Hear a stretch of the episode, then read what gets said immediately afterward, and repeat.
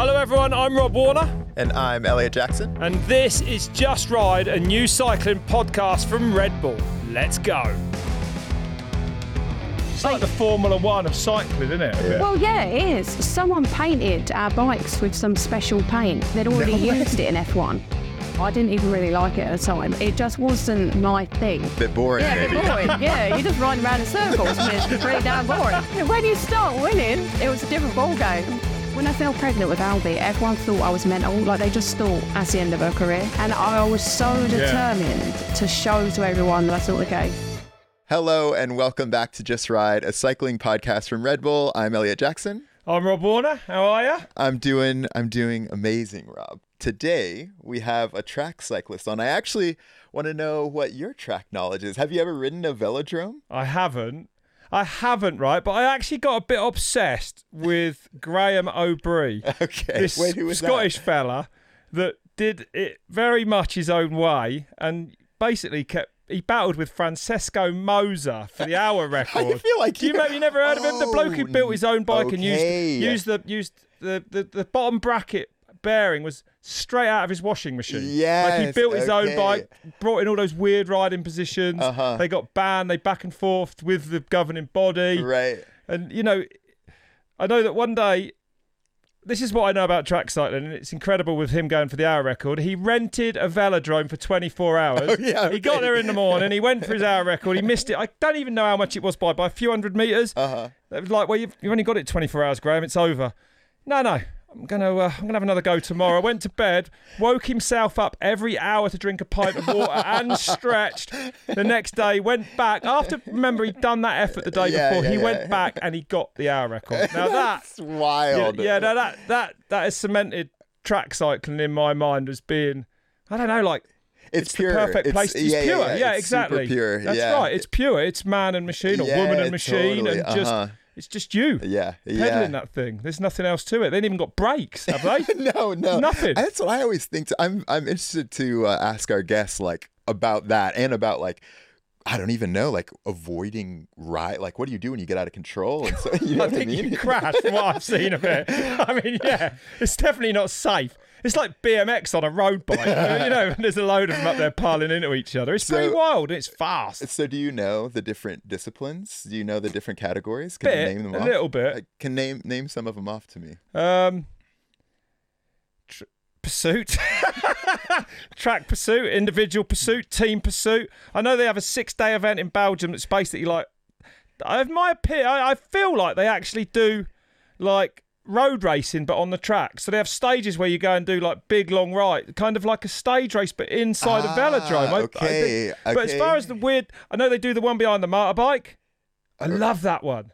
You, You know where they- where they- you- where the motorbike I, ca- I drafts don't, them? I don't know enough to It's a moped. say. It's a the- moped. See, I, I can't say Don't that tell you're me I know wrong. more than you about track. Yeah, I mean, well, I I feel like you could be Whoa. making up anything right now. and- Why you've got no knowledge? You're asking the you're the you're the ringmaster. What's going on here? but yeah, I was, I'm not surprised if you say, yeah, they have this one where they have some bulls running around the track. I haven't seen that, but I do. The one I really like, I think I really like, is the one, and it, it's a race of some description. I don't know what, but where they balance.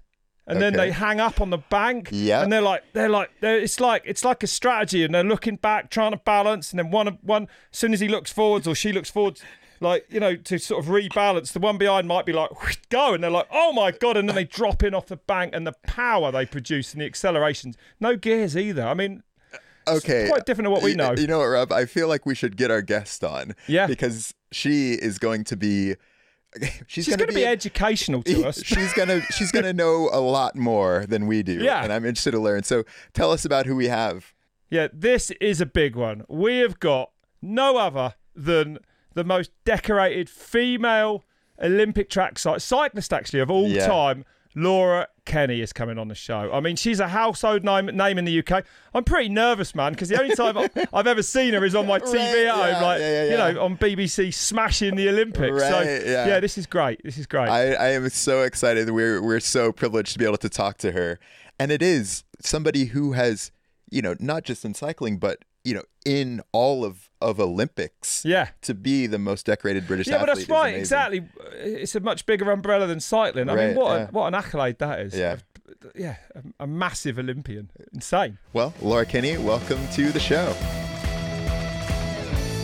Laura, first of all, thanks for coming on and congratulations on you and Jason's second child, Monty. How is everything going in the uh, Kenny household? Um, sleepless nights, lots and lots of sleepless nights. I mean, I keep joking every time I take Albie into school, right? I keep joking with the teachers, and I'm like, oh, he's a terrible sleeper, but it can't get much worse. And then it gets much worse. and so, like, last night, honestly, it was like the longest night. And Jace just sleeps through it. Like, honestly, it got Oh, to really? 3 a.m. and I'm like, oh, he's just, it's sickening. Yeah. It got to like 3 a.m., right? And I'm like, he's pooed. I am not getting back out of bed. And I'm like, Jason, he's pooed. And he just ignores me. I'm like, Jason, just get up. I'm not getting up again. He's pooed. How, how do you guys And then he's just like, oh, oh. What'd you Yeah. say? Sorry. no, I was gonna say, how do you guys balance it? Like, you guys are both these incredible athletes, and it's just like, okay, you go and do your training. Okay, I'm gonna do mine. I mean, obviously, Jason's now a coach. So, like, when we had Albie and we were both doing it, we just completely underestimated how difficult it was with you both doing it and wanting to bring him up yourself. Like, we were never out to like have nannies round or whatever. Like, we wanted to bring Albie up. And so, the only way that we could actually physically get it to work was basically I would do the night shift. And then when it got to six o'clock in the morning, Jason would take Albie away. And then that's when I would sleep. So then I'd get like two hours in the morning. Um, and then obviously I'd have him back again. And then we would just rotate, like who was looking after him so the other one could go and train. Wow. Um, whereas Jason's now a coach, so it is a little bit easier. Right. But to compete at the level you do, like with sleep deprivation, or you know, that, you know that, that sounds like I don't know, almost impossible, right? With what you do, you know how successful you are and how successful you've been since It's having funny, you know, right? your first I've just, I did, yeah, I mean, I think we learned that actually athletes can be quite soft and like you can really, you, you can convince yourself that you need a lot more sleep and rest and whatever than you actually do because like it worked for us. Uh, Like I always used to think eight hours, I need eight hours and I'd be like a proper princess about it. Like if I didn't get eight hours, the next day was going badly. But then obviously we come along or you don't get, I mean, you're lucky to get eight minutes some nights. And so you're just like, no, get through it. It's absolutely fine. And then you'd go and train and actually you'd be fine. Like, so I think as athletes, sometimes you can be a bit like sensitive when really, when you're thrown in the deep end, you've got to deal with it anyways. Well, this is this brings us actually to something that Rob's been talking to me about nonstop. Who is he set the hour record and we were talking oh, about Graham Obree. Yes. And so okay, Okay. I want okay, I want Rob to tell this story and I want you to fact check him and I want your opinion on it as well. Well, you're about to hear all my knowledge of track cycling, right? But uh, it's, it's, Okay. it's true, right, that some tracks are way faster than others. And if you're going for the hour record, of course, you need. I did get into it. I know that people used to put sellotape down the front of the forks to try and deflect the wind. People have even tried filling their tires with helium, right, to make the wheels lighter. I know all this. But Graham Obree built his Okay. own bike. He took the, the, the main bearing was out at the back of his washing machine for his bottom bracket. He invented all these weird positions the aerodynamic. He would only ride, I believe, he would only train twice a week for an hour each time on a fixed gear. And if he didn't feel good in the first five minutes, he'd go home. And then he went to beat Moser for the hour record. And he rented a track for 24 hours, had a go, missed it by a few hundred meters. They were like, oh, it's bad luck, Graham. And he was like, hang on, we got uh, 14 hours left on the rental. I'm going to go to bed. Got up at every hour, drank a pint of water through the night and stretched apparently, and then went back the next day and got the hour record. That's true, right? And then did it. Yeah, yeah, no, that's true. Yeah, yeah. He That's did insane, it. Yeah, he did it? it the day after. I mean, it is insane, yeah. Because have you heard when you hear people who have done the hour record, they're like, it was hell on earth, like they never want to do it ever again. He just goes, ah, sod it, I'll try again tomorrow. They- Like, because as if it was nothing. the physical effort is like it's just I don't know how you'd re- well how he he couldn't have been recovered, but he did it. Have you? Is it something you've ever thought of then going for the hour record on the track? Absolutely not. That would just be honestly an my worst nightmare. Why? Why it's just, oh, oh, just the pain and the boredom. Like, I can't tell it would just be, oh God, because it's just lap after lap. Like, seriously, right? We do, we do an event that's an individual pursuit, which is literally just you on your own for three kilometres. And I cannot tell you how boring it is. It's just going round, around. It's the same Honestly, old. Like, you no, find your sport for boring. I can't get my head around that. Well, no, like the, like the group stuff. You've won an Olympic absolutely gold. brilliant. Going, yeah, it's a bit tedious. Five more laps to go. Oh my God, what, how am I going to pass the time? Yeah, but when you're on your own to when you're in a group, it's very different. Ah, yeah. And what? I mean, I don't. Yeah, Let's have a chat about because we really don't know much. Uh, Ashamedly about the different disciplines on the track. Yeah. I know it gets weird and wonderful. There's motorbikes involved. There's all sorts of stuff going on, right? give us a give us Yeah, a bit yeah, of an there is, yeah. overview. Okay, right. So Team Pursuit has always been my favourite. That's with, I mean, it's changed loads. So when I first started, there was only three of us that did it, and that was a three kilometre. And then they changed it. So after London 2012, um, they said they want us to be the same as the men, and the men was obviously 4k with four men. So they changed ours to 4k with four women. And then obviously that's just four kilometres as fast as the team can go. So you're From a going standing as start, fast as your weakest rider. From a standing start, yeah, yeah. And that's the Um, one where and like someone the- positions. I was going to say, is that the one where you constantly like dip? You get to the front, you peel back. Yeah, yeah, that's right. Yeah. So, and I mean, it's just that's evolved so much recently because obviously the kit's getting better, so the times are getting faster, and so it, it's really just like you you can do as little or as much as you want on the front, depending on how fast the team's going. You Um, sort of and that's always the better in one. Just pick on something you said then, like. So you said the kit is getting better all the time, right? Now I'm going to ask you how, because as far as I know, you ride a fully rigid bike with no brakes and no gears. I guess the what is it? The aerodynamics are getting better or what? But it, it's a bicycle, you know. I mean, how can it get fundamentally better? Well, because I mean, th- more and more research gets put in, um, and like I mean, track cycling as a sport is getting more and more like money orientated. Like the the teams that have got the most sponsors have the most money to put into the, like the development of the equipment, and they tend to now be the better the better squads. Um, But yeah, like it just changes all the time. So like what we wear has changed every Olympics that I've been to, um, and it's all different materials. It's all made out of different materials um, like different positions. Like it's basically how low you can get your head a lot of the time. Like when you when you're on your tri bars. Are there any rules about what you can and can't use? Yeah, yeah, there is. So actually, Graham Obree's position is banned. Like, so you're not allowed Superman to use that it, or something position. they And called it. Yeah, yeah, because it's it basically it's quite dangerous because of how far his arms are away from the front wheel. So like the steering, like is actually quite dangerous. But I mean, even now, to be honest, I'd say a lot of the positions. I mean, lots of people can't see. I mean, we've seen some really stupid crashes recently because people are just riding with their head down. Like Is that um, right? When you say people can't see, they literally can't see. They're literally looking at like No, no, like a right. meter in front of the ring. Seriously. No, yeah, right. So at the Olympics, yeah, well, our men's team split, right? Not ideal. Like you don't really want your team to split.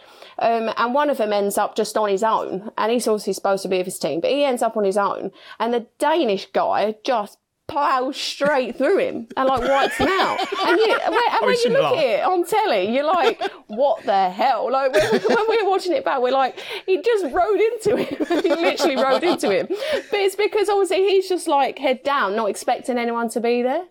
And he Because just took him could- off. Like that was it. That- Because I guess like I- I don't think about it uh, like riding mountain bikes, but you could almost ride the track with your eyes closed. I guess like because you've done it so many times. Well, I mean, some of them can. Yeah, right. Yeah, I mean, me personally, I wouldn't want to. Like, I mean, I was never very good at getting my head all the way down because I just think it's like I want to see what's ahead, you know? like, I Yeah. don't want to be no bowling ball. And so, can you explain some of the other disciplines? Like you've competed in team pursuit and the omnium, right? Like those are your kind of two main Yeah. main disciplines. What, what, yeah, what is Omnium? Yeah, so the Omnium, right? So it's like a heptathlon without the really complicated scoring. So we have, I mean, again, that's changed. So when I first started, it was three events on one day and then three events on day two. And then your results add up and then like the person with the most wins, obviously. Whereas they they then changed it for Rio. So then it was the person with the least amount of points then went on to win. And now it's actually only on one day. So now it's, they've dropped it to four events No on one day. Um, yeah, so it's a bit. I mean, that one to me is more of like an endurance kind of event because now as well, it's it's finished in two hours. What the so it's thing? like you do one race. Yeah, yeah. So you do one race, you come off, you have like 10 minutes. I mean, the Olympics was insane. It was just like, get on, get off, get on, get off, get on, get off until it was finished. Did you like that approach to it, or would you rather? Is it? Do you like the way it's evolved, Oh, or well- did you prefer it when it was like more chilled over a couple of days? Yeah, well, more chilled. I'm biased because I, I didn't win the. One, the one on the phone. so yeah, you can sack it off. I preferred it how it was. And what was it like? I guess like talking about the Olympics. Like for me, man, like going to the Olympics and and and especially like in London in in 2012. Like what was that like? Oh, just insane. Like, honestly, I can't even. I never expected to go. So to be called up and for them to say, oh, you're going to a home Olympics. I mean, I was 20 at the time and I was thinking, God, this is quality. Like, yeah, all right, I'll go. but, and like, you don't really even think about it because it happened so fast. It was like 18 months of being on the GB program and I'm going to the Olympics. But then it wasn't until I was there that I was like, wow, like this is a really big deal. Because obviously, to me, I was just training for a bike race. It didn't matter where it was, it could have been anywhere in the world. But until you turn up, it was like, wow, I'm at a home games. And everyone, obviously, all the support was for you. Like, it was madness. And so it's interesting that you say you were only on the on the GB team for 18 months. Like, how did you get into track in the first place? Because it it feels like like looking at the results, you came in and then you just won everything from like kind of from then on out. Like, what was the what was your kind of upbringing and and Yeah. journey into cycling like? I mean, it's funny actually because my dad's just come round to look after Monty, and we were just talking about it then. How uh, we basically fell at track cycling. Like it was never the plan because Albie does everything at the minute. He's doing like tennis, basketball. He rides his bike. He does swimming. Because I'm like, he'll fall at one of them. Like one of them, he will be good at, and then that he'll have his thing then. Whereas we were just like not a sporting family at all. So my mum actually chose um, cycling as a form of losing weight. So she lost eight and a half stone in a year and a half No by way. riding a bike and by spin classes. Yeah. So like we were really not like my dad played cricket, but that was it. Like we were never really like into sport at all, to be you honest. And then A mad cycling family at all, really? Then no. No, like not at all. No, like so it was actually at our swim lessons. Um, so my mum always said she didn't care what we did as long as we could swim, and so swimming was like the thing that she forced. So off we go swimming. And I mean, to be honest, I'm terrible at swimming. I don't even really like it. Like if like when Albie goes, "Do you want to go swimming?" I'm like, "Oh, if we I'll have watch. to." Troll drowning. I'm not really- Pretty bad at it. And so we met someone down there that said to my mum, because my mum would obviously was talking to another mum, and she'd said, you know, we've got, I've got into cycling, and she said, why don't you come down to Welwyn, which is just like a local outdoor track to us. And like we went along, and actually, you know what? I didn't even really like it at the time. It just wasn't really like my thing. But Found once you boring, start Yeah, a bit winning, boring maybe. yeah, a bit boring. Yeah, you're just riding around in circles. I it's pretty damn boring. and then, It's me. uh, but then when you start winning, it was a different ball game. I like that I feeling. guess so. Yeah. Well, and then I was like, well, I might, I might be good at this. I reckon I could stick this out for a little bit longer. And then that was it. Then me and my sister did it, like because my sister was a professional as well, but she mm. was on the road, whereas obviously I'm track. Um, I mean, you said like one thing I just picked up on was like you said that your favourite event was three is three three or four k in a team. What sort of so you don't train like a road rider doing the Tour de France, then, right? I guess yours is more. Is it more power based? Your training? Yeah, yeah. So we spend Sprint. lots of time in the gym. Um, and yeah, because I mean, we're really middle distance. Like, if you were going to compare us to like an athletics, we're really middle distance. Um, like, road being your marathon, us being like your 1500. And then obviously, you've got the sprinters that are like pure, like I said, Jason is like pure speed. But a lot of our training um, was gym based. Um, so we spent a lot of time, well, three times a week basically in the gym. Is that right? Yeah. And how much time would you, do you get out on a bike then? You do go out on the roads and train, or do you just train on a track on that bike? No, no. So that we we do like blocks. I mean, actually, we don't spend that much time on the track at all. Um, it's only really like the last six weeks before a competition um, that we would come in on the track. And to be honest, six weeks being the most. Um, and that so that would be like before World Championships. The Olympics probably a bit more, like eight weeks um, before the Olympics. Um, but if we were just doing, say, like a qualifying event that we didn't really like, it was more for points rather than actually to go and win that bike race. Um, we'd we'd have like a week on the track, and then we'd go and do it. And so now, I guess, what is your what do your weeks look like now? And you're going to be uh, competing in the Olympics next year. So, are you already like I mean, getting prepared for that? um, it's been it's it's a slow and steady. It, it's annoying. I mean, I say it's annoying. Obviously, I wouldn't change having a baby for the world, but it's just it's so slow recovery. It's unbelievable. Like there's been so many times I'm like, can we just move this on already?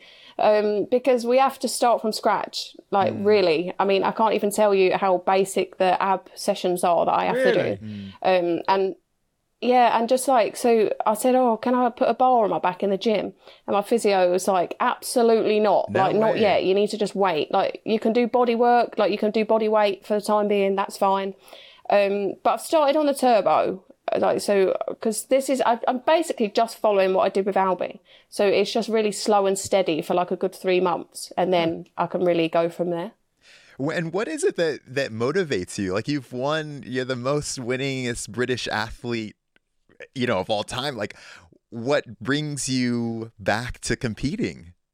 Um, right, like each time it. it's been like it's been very different. So like the first time, right, London 2012, just wanted to be Olympic champion. Like it was my childhood dream. Like because even Albie now asks me, and he's like, "What do you want? What did you want to be when you're younger?"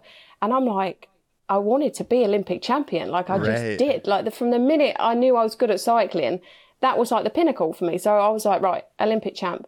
And then after that, I wanted to prove that I wasn't just a one hit wonder. Mm. And I know it sounds mad to say because it's the Olympics. It's not like it comes that easy. You should be really pleased that you've gone on to win the Olympics. But I wanted to prove that I could do it again. And so obviously Rio comes around and then I went and did it again. And then after that, I had Albie. And then for me, it was just to prove that you could have a baby. Like you could do both. Like when I fell pregnant with Albie, everyone thought I was mental. Like they just thought that's the end of her career. Yeah. And I was so determined to show to everyone that actually, no, that's not the case. Like you can do both. Like you can be an athlete and have a child. Right. Um, and then, yeah, so then obviously Tokyo come around. And then that one wasn't as, like, obviously we won the Madison and got second in the team pursuit. So, I mean, I was a little bit disappointed with the team pursuit. But, I mean, I still could prove that you could do both. yeah, yeah, Yeah, definitely. Does, did you notice a difference then, it like physiologically in your body after you've had a child? Does it did it change you as an athlete? Yeah, I mean, it really did. So I've always been really sprint based. Um, like I've always been, everyone would say like I'm more fast twitch than any of the endurance riders um, that are on British cycling. Because I mean, there was a time that I did do sprint instead of endurance. But then once I had Albie, I'd say the fast twitch of me took forever to come back. And I don't think it ever was back to the kind of level Right. that it was at pre Albie. Like I think I ended up being more endurance than sprint. And so, is that why you chose the Madison? What is the Madison? I guess because that was kind of the first Olympics that you had competed in. That is that right? Yeah, yeah. So it came in for Tokyo. So it was the first time that it'd been in the Olympic cycle um, for women altogether. So it used to be in for men. So right up until 2008, the men had an Olympic Madison, but the women never did. Um, and then ADS came in um, in Tokyo. So me and Katie Archibald went and did that. Um, I mean, it was just an event that I always thought would suit me. It's on off, like it's literally constantly on off, and the on is so on. Like it's it is literally like if you if you were going to make an event for me, the Madison would be it. Just because it's like. Bam, you're in. Oh, you're out. You're resting. Bam, you're in. Like so, if you if you said to me, "Go and ride 120 laps as fast as you can," I would be terrible. Like I would be so far down the pecking list. But because it is on off on off on off, it's just made for me. Like it's just it's for my kind of makeup. How does it work, the Madison? What like on off? It sounds like it starts and stops. I've got no idea what, what you're talking about. To be quite honest, Don't- It what- is just what- right. What is the okay, format it of is that race? chaos. that- It is. It is. Right, it's absolute chaos. Right, so basically, it's 120 laps. Yeah, the two of you are doing it together, and every time you see your partner, you sling them in. Ah, but just to add to the the melee, you it sprints. So it sprints every 10 laps. So you've got to like time it right. But you've got people like some people have barely done it. So like you sometimes right, you'll drop into this race and I'll look and I'll be like, oh my god, I'm gonna die. like there is just no way I'm getting through this. Like there's just bodies everywhere. No But then actually, once you're in it and once it's going well, it's it's just yeah, it's the best race. Like the Olympics, right? We had a plan. We went in to Tokyo with a plan, and I've never done a race where we could just execute it. And I mean, there is crashes happening all around us. There, if I tell you there was like 20 crashes in that race, like it was unbelievable. But me and Katie are just at the front, just like, bam, okay, change in, you're in.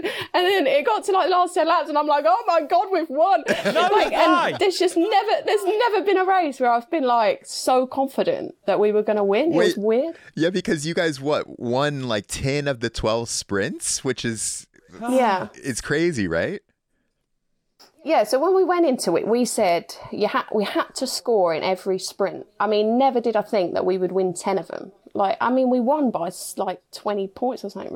In fact, I think it might have been thirty points. Like, it was ridiculous.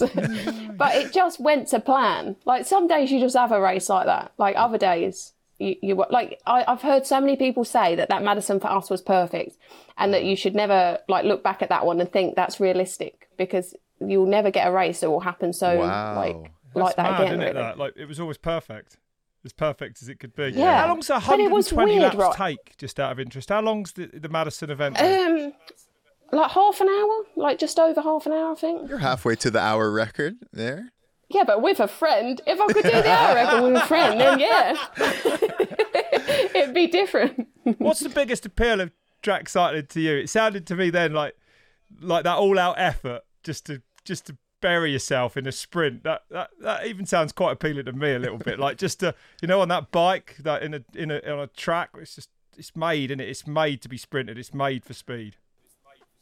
Oh yeah, like and the track, the velodrome, just obviously it is a speed event, just the way it is. You know what I mean? Like just the way with the fact that it is a bowl and the fact that they're always enclosed and just I can't tell you the atmosphere in a velodrome. Mm. Like yeah, I know when you go out on the Tour de France, right, and when you see them in the mountain stages, and I think, wow, like I would love to experience that.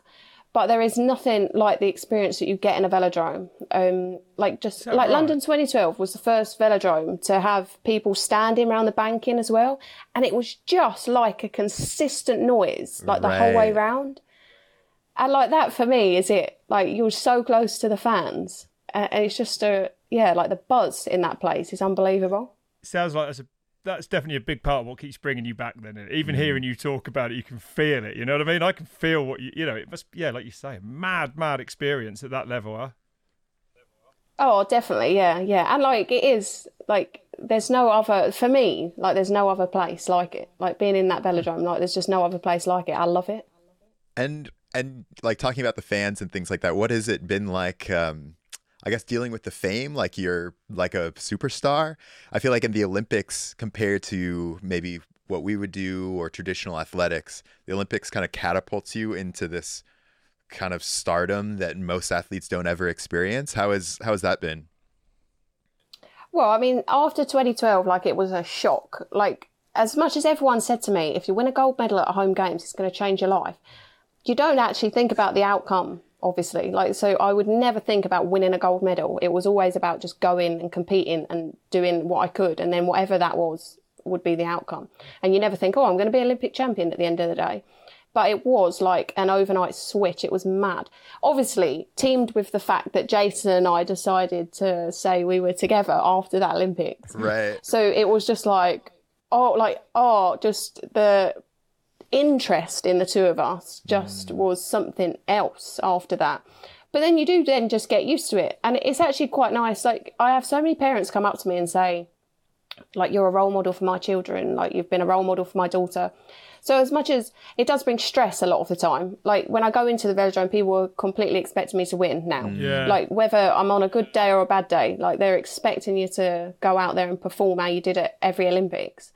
Um, but on the flip side, actually having people come up to us and say, "Oh, you've inspired me to get on a bike," is actually quite nice. Like so, it is actually quite a nice balance, really. Yeah, I think that's interesting because you know Jason also your husband is also this super decorated athlete. Did you guys think about that when you were getting together? Like, what, what was that the thing that like drew you to each other? Was like, oh, like here's the best. These are the two best people in the sport. No, I mean it's funny uh, because, like, well, I mean, I had never actually even seen an Olympic medal, right? And I remember I went round to Jason's parents' house, and Jason's mum had his Beijing because this is before 2012. Because we were actually together before the Olympics, but British Cycling were like, look, if this comes out before the games, everyone like the attention is just going to be on that. It's going to mm. feel like so much pressure. And obviously because i was young and like british cycling were brilliant at like managing the situation. There's not many people i don't think that would come up to them and be like you maybe shouldn't tell anyone that you've got a new boyfriend who happens to be on the program also trying to win another olympic gold medal. Right. whereas they were just so to the point where they were like really for your benefit i don't think you should say anything until afterwards um, and then, yeah, I went round to his house and his mum's got his medal out and I'm like, whoa. Like it was just mad that it was like his Olympic gold medal. Um, but no, like you obviously you don't think of it. If you went into the velodrome, right, and said at the time, do you think Jason and Laura will be together? Everyone would be like, Absolutely not. She don't shut up, and he don't like people that talk. and so, like, you just wouldn't, you just wouldn't put us together at all. Yeah. But it's like yin and yang. Like, I just talk for him. It's fine, and he he accepts oh that. Perfect. So, when you guys go to the Olympics now, I guess, like, what is it like? Well, I guess will this be the first Olympics that he's not competing in, and you are? Yeah. Yeah, but I mean, he'll still be there. Yeah. I can't imagine going to an Olympics with him not being there because obviously he's been there for yeah. everyone that I've been to. I mean, Laura, did you ever think that you would take cycling as far as you have? Like, w- when you thought about winning that first gold, like, did you ever think that it was going to change your life like it has?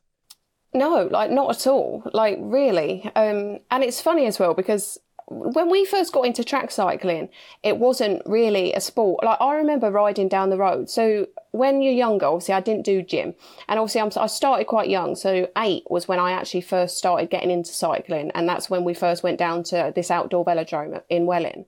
Um, and it just wasn't a thing. Like you didn't have your Sir Bradley Wiggins and your Sir Chris Hoys, like they hadn't won yet, and so it wasn't cool. And I actually remember riding down our high street and I was just like, and that there was like a row of shops, and I was just like, oh my god, I just don't want anyone to look at me. Like no one can see the fact that I'm wearing a helmet and I'm riding a road bike right. because like it wasn't cool. Like no no one else did it, and yeah. so at the time I was just like, this isn't happening. Like I'm not carrying on with this. Like the minute I can get to an age where I can tell my mum I'm not doing it anymore, I'm not doing it, and yeah, that's that. Totally. But then obviously it then developed. Like cycling became a lot more. I mean, 2008 just catapulted track cycling into everyone's kind of like yeah. imagination. It was like all of a sudden, all these superheroes were coming from British cycling. And then that really changed it for me. Then I, then I started to believe. So from when I was like 16, I probably thought this can be something. But I mean, I never believed it could change my life to what it has done. Uh, I mean, it is my life. Well, ultimately. yeah, like you are, you are a how, I mean, I was pretty nervous coming on it today. I've only ever seen you on BBC with Clare Balding, to be honest. You know what I mean? Hey, I've got a confession to make here. When you said about the outdoor track at Welling, you started on, I have been on a velodrome. Oh, you went there? Oh, no, I went to. Have you been at Palmer Park in Reading? the outdoor oh, track yeah, there. Yeah. But I was going to ask you actually oh. how you got oh. into the track, but I guess it's like that. When I was racing professionally as a downhiller, on a, my mechanic lived in Reading on a Wednesday night. He was like, "Yeah, come over the track," and we used to just bomb around this track, you know, round and round out, outdoor. But I didn't sort of associate it with. But is that a velodrome? Is it? Is velodrome's got a roof on it, right? It's different to what I. This didn't have. I want to go on something with like near vert walls where you've got to be going fast or you're going to slide to the bottom. No, yeah, it's still a velodrome though. So that's how yeah, we all is. start. So anyone like who doesn't live near, obviously the the kids now are actually quite lucky because there's indoor velodromes spread across the country. But when I first started, Manchester was the only one, yeah. and then Newport in Wales got built. So then that that became sort of a bit more local. But I mean, it was still a three hour journey wow. from where we lived. Huh. Um, so like the only velodromes we ever went on was your Palmer Parks, your Halesowen, your Wellings. Like so that's that, that was all we ever really knew it's mad, and it must be mad for you to see, like you said, tracks everywhere. Just how much cycling has blown up at home, like especially since them 2012 Olympics. It, I mean, you'd be a big part of that, but it was it's mad, isn't it? Who, who hasn't got a bicycle in the UK now? It's mm. Oh yeah, yeah. I mean, obviously for us, it's brilliant because the more it becomes because we ride all the time, and it it'd be nice for Albie for it to be normal. You know what I mean? Like he won't have the whole "I don't want anyone to see me." Like it's nice the fact Right, that I mean, he said to me, and okay, like I get right, he's growing up in a cycling family. I understand that, but he turned around and said to me, "Mummy, when can I get a bike with skinny wheels?" And I'm like, "Skinny wheels." Uh, but what he obviously meant was a road bike. And so we got Right. him this little second-hand Team Sky road bike and he loves it and he calls it his ah. race bike. But you don't get many, I mean, I would never have been like, can I, I have a road bike, Dad? that, Like, yeah. It just, no. Whereas now children are into that. Like they see what other people are, have got and they're like, oh, I would like that too. Yeah, I mean, you you guys are mentioning the different surfaces, like the different types of velodrome. That's actually something that I don't know anything about. So can you just talk a little bit about like the outdoor tracks? Like, are they all? Is there some uh structure? I guess. Like, what is the right word? Like a regulation velodrome, or are they all kind of different? Um, they're all literally completely different. Um, so like Welling is an outdoor concrete 500 meter. Actually, it's not quite 500 meter. It's like four seven because they drew the white line on in the right wrong place Good or place something a like that. I don't know. record. But 20 metres shorter lap. terrible track, and, and like they're all so different. Like so, so, so Welling's really really bumpy. Like honestly, it's like you might as well be riding on the road. Well, you can ride a road bike round it. Whereas if you go to Manchester, it's 250 meters, um, and obviously it's wooden. So like trying to ride a road bike around it, it's actually quite difficult. Well, I think your pedal would hit the floor. I think it'd hit the Oh, wood. is that right? Um, Why, do you have higher bottom Yeah, so brackets on 'cause- your bikes then, or short crank? Well, the crank length, yeah, the crank length's shorter. Is it? No way. Yeah, yeah. really? I So, was- but I mean that that can be really specific to you as well. So, like, I always rode one six fives, but Right. Jason had one seventies. So, like, yeah, it I is always- it's all really specific Yeah. to what you want. Yeah. We always, yeah, I would have always thought that like you would be running these like super long cranks for like the maximum amount of torque because like that was what Yeah. we would ride on downhill as 165s as well. But it's more aerodynamic. So it's more aerodynamic to have a shorter crank length. okay. No way. That's a factor. Huh. So you're telling me that there's a difference between a 165 mil crank and a 170 mil means that there's 5 mil at the top and 5 mil at the bottom. That makes a difference in your Yeah. aerodynamic performance. Yeah. So saddle height and everything. So like we lowered our saddle height because saddle height made a difference to aerodynamics. Did you guys spend? No way. So Did you guys spend a bunch of time in the in the wind tunnel? Oh, like you wouldn't believe. Yeah, I mean we've built one now. Like so, Manchester Velodrome's got one. Right, so it's got its own wind tunnel now because that is like it is just such a huge part of it now. Like more so it's than like the anything Formula else. One of Like, cycling, isn't it? Yeah. Well, yeah, it is. It is. I mean, that's how it started. I mean, um, our paint, I think, was it McLaren or someone painted our bikes for us with some special paint because No obviously way. they'd obviously they'd already used it in F1, and like we use lots of the people um, from uh, like the Formula One world. Like there's a guy called Tony Purnell who he worked with the F1 before coming over to BC, and he like absolutely changed our aerodynamic kind of like thinking process. And he was such a huge part of. Do you remember British Cycling and the Squirrel, like the Secret Squirrel Club? Like No, so, the wait, Secret tell- Squirrel tell- Club tell basically was at right. So pre um, Beijing Olympics, basically this group of boffins got together and they put this package together where it was like our bike, our skin suits, our helmets, and they looked into everything. And we were basically the first team to ever do it. And it was all done by this Secret Squirrel Club. And like Tony headed that, who had obviously come from F1. And then they rolled this package out. Like, so they go to the Olympics, everyone's got these new bikes, these new skin suits, these new helmets, and they destroyed it. And everyone was like, what the heck? Like, because No they'd just never seen anything like it before. Yeah. Could you tell the difference, like when you got on that, like if when you get on a new bike or you run a new kit or whatever, like does it change the way that you ride? Oh yeah, yeah. Like you can tell massively. I mean, you can use bigger gears and all sorts because you're just traveling through the air much faster. Um, so you can use bigger gears. Like it just feels so much better. So, so you you're prepared, or you have to compromise your ideal riding position for aerodynamic position because ultimately you will be fast around that track. Is that right? Yeah, and you don't mind because Yeah. all the road cyclists I know used to measure their like Yeah, right. seat height. You know, it's like the, the, the position is absolutely crucial as far as I know. But there you are saying, yeah, we run a seat a bit lower. you know, it seems mad. No, yeah. Well, on it took a bit of convincing for me as well because I used to be that person. If you just said, "Here's your bike, set it up," I could get it to the to a T without using a tape measure. Like I No could do way. it purely off feel. And so then when they say to me, "Right, we're lowering your," oh yeah, yeah. Like so, I did this. In fact, it was an individual pursuit. Very boring. I had lots of time to think about how my saddle height was, and and so they they gave me they gave me this bike right, and I said you've you need to put half a mil in. And he's like half a meal and I'm like, you need to put half a meal back in my saddle height. And so I set off in this individual pursuit, and I start, and I'm fuming. I'm like, he's not put that half a meal back in.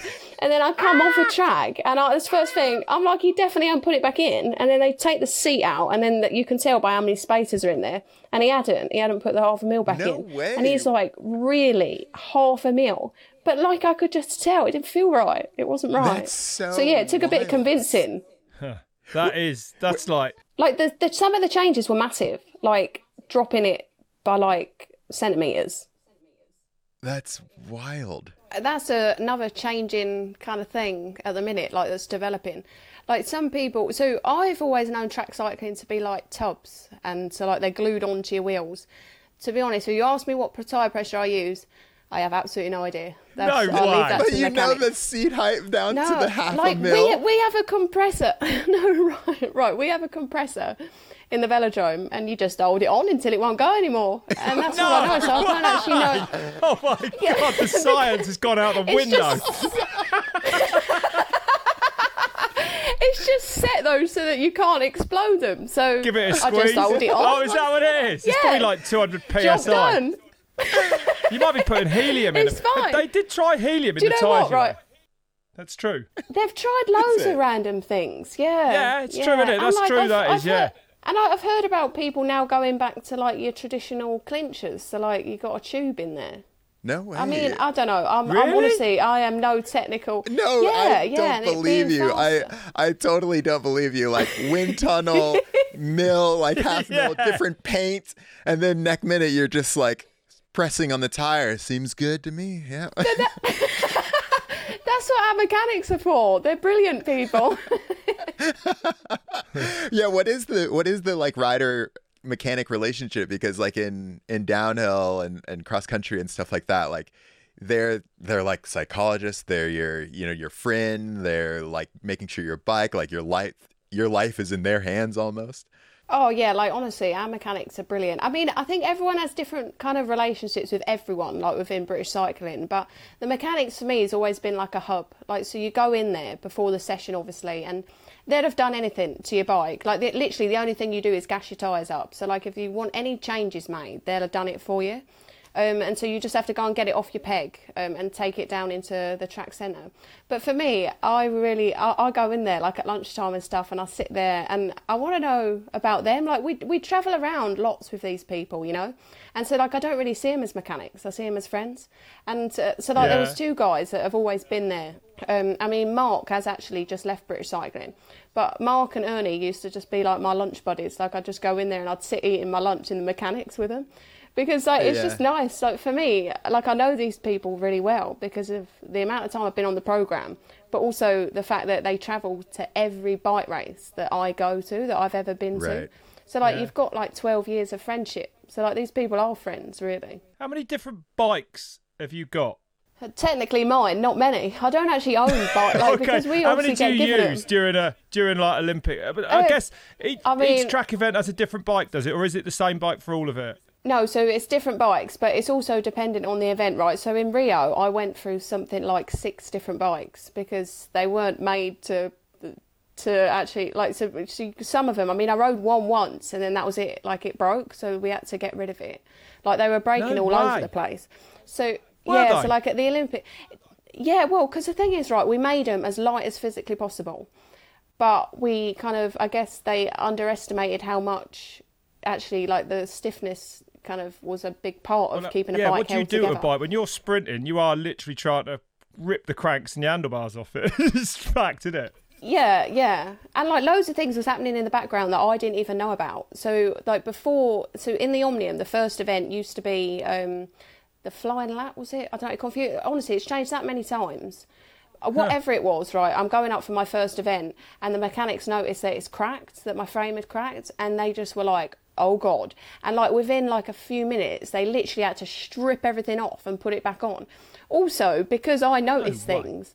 uh, Like they're like, oh my god! Like it has to be these pedals, it has to be this saddle because Right. oh, she's gonna know. Like she's gonna get on that start line and be like, this isn't my bike. And like the fact that I do notice things as well, I'd noticed that Katie Archibald's bike. So um, in between two team pursuit rounds, right? So we're going up for the final, and I look at Katie's bike, and I'm like, that just says Britain. Like it didn't say Great Britain on the bit like where it was written, like on the top tube. Uh-huh. And I was like, that's really weird. And then afterwards, we go down to the container where all the bikes are being kept, and Katie's bike is literally in half. And I was like, wow, like they must have changed that in between the two. And we had an hour. So That's yeah, so they must have gone up and changed it quick. Mad. Yeah, that's yeah. so crazy. I, I, the other thing that it makes me think about is like, what is, what's the feeling of being on a velodrome? I was listening to, uh, to G's podcast, um, and he was talking. You were saying it was like it's like being in a washing machine going around the velodrome. Like, what, what do you mean by that?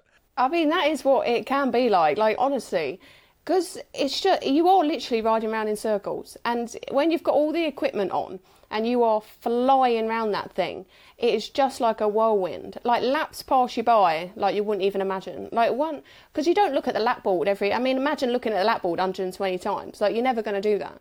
And so like, one minute you'll look at the lap board and it will say you've got 100 laps to go, and you're thinking, God, this is going to be a long time. And the next minute you're like, oh my God, I've got 20 laps. Like there's not there's not long left to to like change the outcome of this race. Um, and and like yeah, it's just it is. It's like a whirlwind. It's just like constant. You know what I mean? Like it's constant thinking and it's a constant flow.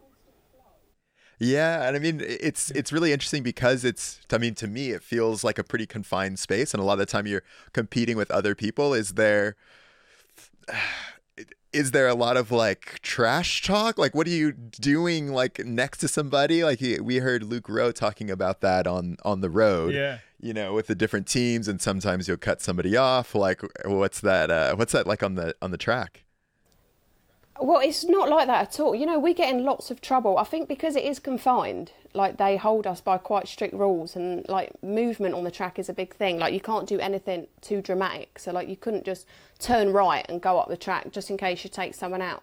So like there's lots of rules, and like to be honest, you only ever really get the odd person shout or scream, obviously if they're going to crash. But it's not. You don't really hear like much talking at all, to be honest. Like it'd be the coaches shouting at the side of the track because Right. obviously they're better. They're in a better like viewing spot than we Yeah. are. Like they can see the whole thing. I can only ever see like two or three people that are around me. Yeah. Yeah, I mean that is funny. Like, it, what is the what is the crashing like? Like, is there some skill where you're like, okay, if I'm gonna crash, I need to yell out or something like that so people know? Because like you guys don't have brakes and it's like fixed gear as well. No, yeah, I mean to be honest, no. A lot of the time it takes you like completely by surprise. Although I would say like you're better off just crashing. Like on the track, if you think you're going down, just accept you're going down. Like because there's nothing worse. Like you end up coming off a lot worse if you try and avoid the Save it. Wait, so Like, you just take a slide in. dive? Yeah, well, not take a dive. Like I wouldn't be like, "Well, hey, here goes." but it is just like it is just a bit like, "Oh crap!" Like I'm I'm going here because on the track, because obviously everything comes back down. So Yeah. unless you've got time to go over the top, you're going down. Like if something's gone down in front of you, there's very little time to actually do anything about it. And like you say, you can't brake. So if there's something in front of you, that's it. You're you're out of there. When, when you talk about these indoor velodromes, and they are, aren't they? They're, they're normally made of wood, right? Are all the indoor ones wooden? And and like I guess they're made up of like little planks, right? But do you? When I was talking, when I was getting obsessed with Graham Obree, he found like I know you don't do go for the hour record, but the different tracks run at different speeds, right? Is that? Do you have a favourite track? Do you notice the difference between velodromes? Oh yeah, massively, yeah, and also different temperatures. So like, I always think ah. one of the fastest tracks in the world is Newport in Wales. and now it? you wouldn't think it because it's only yeah, like it's made just in like a shed. Like you wouldn't think it should be a fast track, but whenever we go there, it's like thirty degrees. Like they heat that thing for us. Like they have no energy bill crisis. They just heat it, and you go and it is honestly it's one of the fastest tracks I've ever been to. But obviously, if you go to out altitude, like altitude tracks, they're they're they're the quickest in the world. Like Mexico is the quickest track in the world. because of less air resistance. But then, how, but I suppose you adjust to the lack of air. Your body does, but you're run. You're you're literally cutting through less air. Is that right? No way.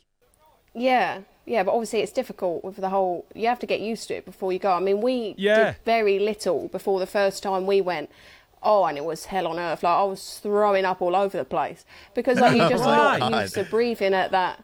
Oh, it was awful. Yeah, like even before the start, I'm like, I'm gonna die. Like there's not enough oxygen in this building, and Oh, then you're no expecting way. to perform at the same level. Right, right, right, right. And, and did you say? I just did you say that they heat Newport up to thirty degrees and that makes it faster? Is that what you? I, it sounded like. How come? I thought that'd be too hot to ride in. No, because like the hot. Well, I mean, obviously there is a point, but like the hotter it is, the better. And so yeah, Newport always get it so right. You go in there and Why though? think, What, wow, what like does air temp is. have to do with your performance or? Well, it's your body, isn't it? Like it heats your body up. Like it's just like you, obviously you, you go and warm up, don't you? You warm up to get your body nice and warm and nice and ready. Yeah. Well, Newport heat it up so that it never cools back down. So in between got the ya. warm up and going on the track, it's it stays warm. I mean, we use Ah. heat pants and everything. Like so, we will put pants on to keep us warm. We don't have to in Newport because they keep it warm for you. Wow. I didn't know that. Yes, so you like yeah, you run hot and it's good. That's how it is. Yeah, yeah. You want it to be warm. Yeah. Yeah, yeah. Uh, Laura, this has been so fascinating. So coming up to this Olympics, what disciplines are you going to compete in this this next year? Well, I mean, I think to try and go for all three again would be one hell of a task. So, I mean, for me, I would just be happy if I made it back into the team pursuit team. Like, it is the one that I enjoy the most. I mean, I love the Madison, don't get me wrong. Like, going to the first Olympics where it was and to win it for the first time was something that, I mean, I guess I dreamed of, but I never thought would happen. Yeah. Certainly not in the way it did. But I think the team pursuit's always had my heart. Like, it's always been the one for me. It's the one that I started in and it's the one that I would like to try and get back in. Yeah. Yeah, yeah. Well, thank you so much for for joining us. This has been amazing. I'm It's gonna been be like, enlightening. It's been Yeah, so much fun. I'm Yeah, yeah, yeah. It's been great. great biggest track to you. cycling fan now. Yeah, it's right, and we will be watching now. Yeah. yeah, it's going to be awesome.